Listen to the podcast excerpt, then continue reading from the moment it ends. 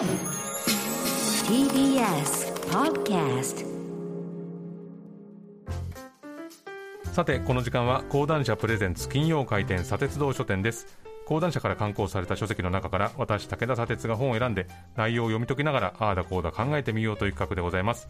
えー先週から家永正樹さんの中国パンダ外交史を取り上げております。そして今週はですねスタジオに著者の家永正樹さんにお越しいただきました。よろしくお願いします。よろしくお願いします。えーまずはですね家永正樹さんのプロフィールご紹介します。1981年生まれ東京大学大学院総合文化研究科を2015年修了東京医科歯科大学を経て18年より東京女子大学現代教養学部国際社会学科准教授です、えー主な著書に国宝の政治史中国の故宮とパンダ、えー台湾研究入門ほか著作がございますということで家永さんよろしくお願いいたしますよろしくお願いします。いやー僕あの本当にこの本非常に面白く読ませていただきまして、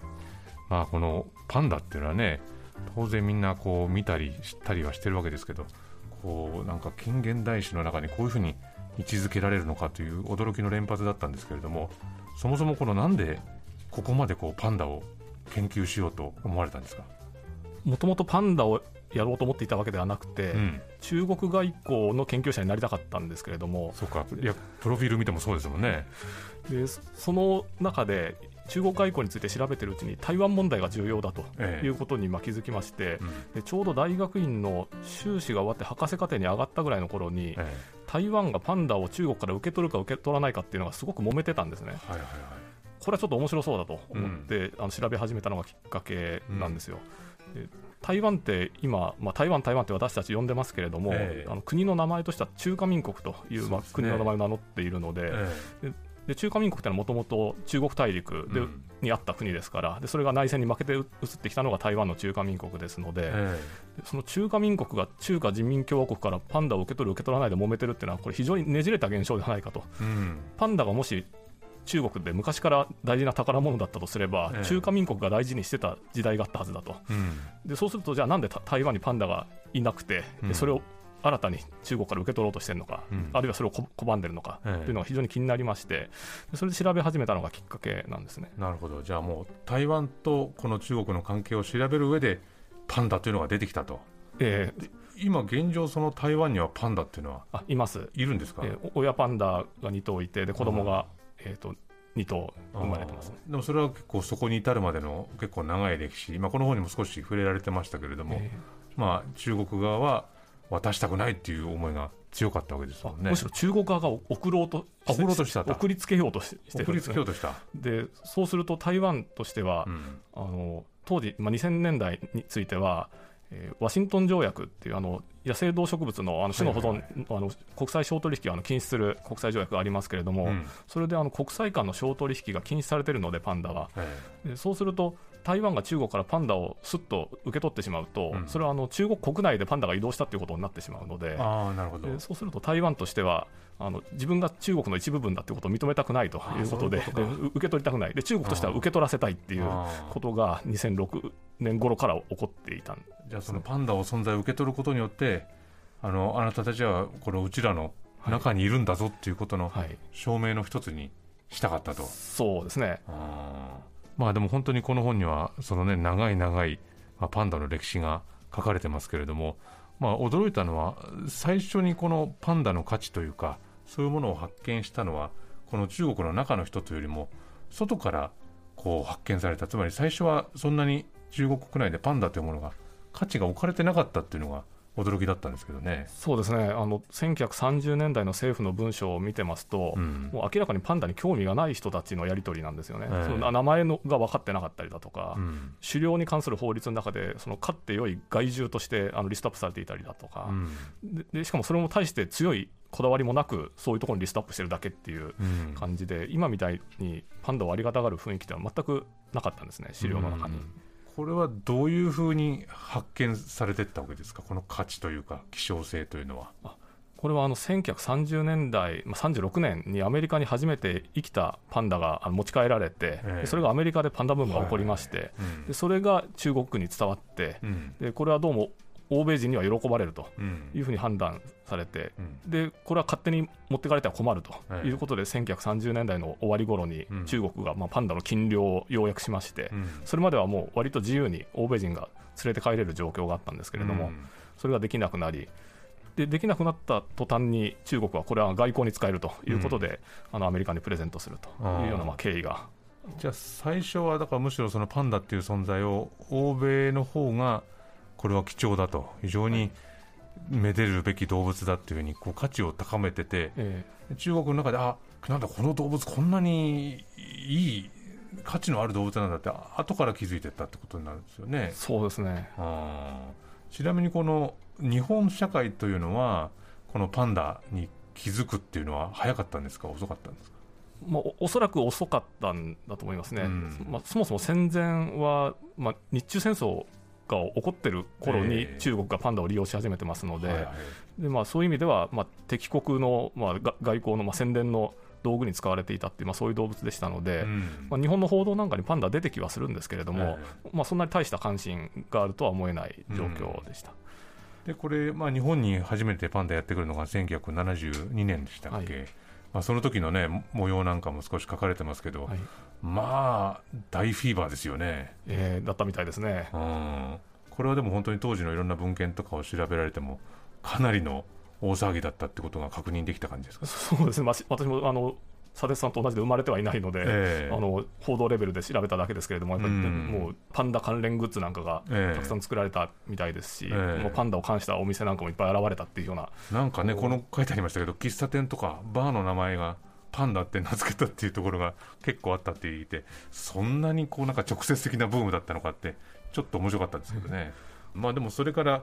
まあ、ずっとね、こういろいろなパンダがまあ日本にも登場しますけれども、そもそもなんでこんなにパンダってこうかあそこまでなんで可愛がられるのかなっていうのは、どういうふうにお考えになります？あの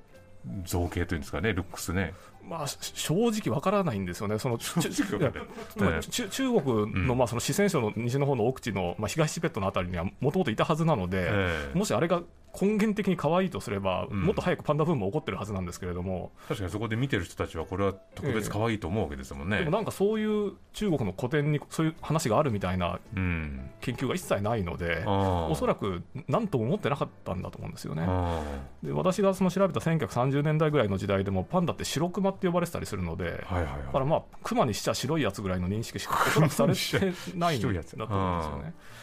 でそれがまあ急にアメリカで可愛い可愛いってなったら、うん。あの中国でも可愛いことになって、うん。で世界的に可愛くて大事だって話になっていくので、うん。ですからなんかその何か生物学的にその可愛さを持ってるというよりは、うん。歴史的な現象として1930年代に急に可愛くなった動物だっていうふうに解釈するしかないと私は思っていて、まあでもこの間のその北京冬季五輪でもあのビンドゥンドゥンってねあの、はいパンダにちょっと透明の殻がついたキャラクターとかがものすごくブレイクして、はい。まああれ見てるとやっぱりその中国にとってはこのパンダっていうのは愛国の証であったりはい。こう外に向けて強調できる自分たちのっていう気持ちがやっぱりすごく強いものなんだなってことは感じましたけどね。そうですね。これもあの面白いところでおそらく外国人がものすごい可愛がってくれるから、うん。こんなに愛されてるパンダは中国のものだっていうそういう外からの視線みたいなものに影響されて、うん中国人の中でもどんどん大切になっていったっていう面が強いんじゃないかなって私は思ってるんですけれども。まあ、その旨はね結構このご本にも書かれてますけどこの、まあ、パンダ外交っていう言葉が本当にどこまでこう通用するのかっていうのは分かりませんけれども実際にこの長い歴史を振り返ってみて中国のこのパンダ外交って、まあ、いろんな局あの側面あると思いますけどどういうふうにこう評価すればいいものなんでしょうね？まあ、重要なポイントとしては、ええ。中国が国際社会が大切にしているものっていうものをきちんとあの見抜いて、うん。でそれを自分たちの宣伝に使えるというふうに、まあ、あの解釈して使っていったっていうところが、まあ、ポイントだと思いますので,、うん。でそういう意味ではあの中国の、まあ、国際協調のシンボルとは言い過ぎかもしれないですけども少なくとも国際社会の価値観を理解しているぞということを示すためのシンボルとして生まれて、うん。で今もやっぱりその効果は変わってないと思うんですよね。使い方は変わってないと思います。うん。まあでも今日本にいるこのパンダというのはこれは中国からまあレンタルされてるっていうことでいいんですよね。あ。そうですね、はい。うん。じゃあそれはもう中国とその日本の間でいついつまでにお返ししますとかっていうことでまあ、いるということしかできないっていうことなんですかね、はい、もう今の国際ルールで、パンダはあの繁殖のための研究っていう名目でないと、うん。こ国際間でやり取りしてはいけないことになってますので、うん。ですからパンダを受け取ってる国は、もう日本に限らず、ほ他の国の動物園であっても、うん。えー子供を産むための,、まあその研究をすると、で生まれた子供はその中国に返すと、うんで親の方もあの研究が終わったら返すっていう、もう初めからそういう約束であの借り受けてるものですので、うんですから、まあ、今であれば、シャンシャンがせっかく上野動物園で生まれて、でその帰っちゃうのが残念だっていう気持ちは、うんあの日本社会にはあると思うんですけれども、初めからもう返すことを含みで借りてますし、はいはいまあ、そもそもシャンシャンもあの帰って、その新たなパートナーを探さなきゃいけないっていうのが、うん。まあ、そもそもパンダを守らなきゃいけないっていうのが、なんていうか、このパンダを送っていいことのまあはいはい。はい前提条件としてあるので、うん。そういう意味でまあ返さないっていう選択肢がそもそもないんですよね、今の、うん。今日の国際社会では。その種を守るために、まあ、中国がこう管理をしているからそれを崩すっていうことになるとはい。その種を守らないっていうことになるのかっていうふうにはい。なっちゃうってことなんですね。えーですから中国は中国で思惑があってもちろんパンダを送り出してはいるんですけれども、うん。だだからといってその中国に返さない。これはうちのものだって言ってそのがめちゃうようなことをすると、うん。よより道義的になんていうか低いことをするということになってしまいますから、うん。で中国もそこまで分かってて送り出してるっていう面はあるでしょうから、いやだから本当にこの本を読むとこの、ね、日本にいるパンダ、まあ、動物園で見かけるパンダのねこう見え方というのが非常に変わってくるのでねぜひ読んでいただきたいというふうに思っております、えー今週はこの辺りでございます。このコーナーはポッドキャストでも配信しております。そちらもチェックしてみてください。家永さん本日はありがとうございました。ありがとうございました。以上金曜開店砂鉄道書店でした